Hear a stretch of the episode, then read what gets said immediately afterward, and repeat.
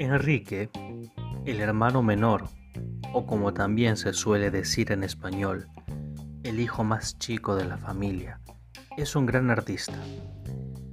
Le gusta tocar la guitarra y comenzó a tocar la batería.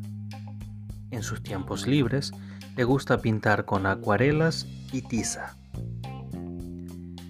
Enrique me comentó que está trabajando en una nueva obra, un paisaje del campo te voy a contar cómo él me describió su obra. ¿Te animas a imaginarla conmigo? Descripción del paisaje.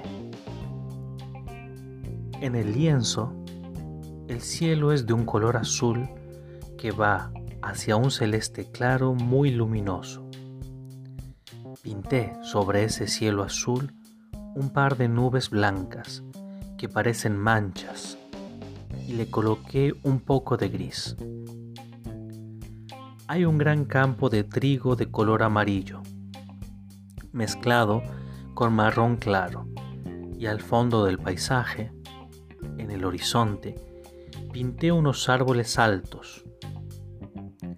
Los colores de esos árboles al fondo son verde oscuro y verde claro, con algunos puntos en color naranja te cuento una técnica que siempre uso en mis cuadros.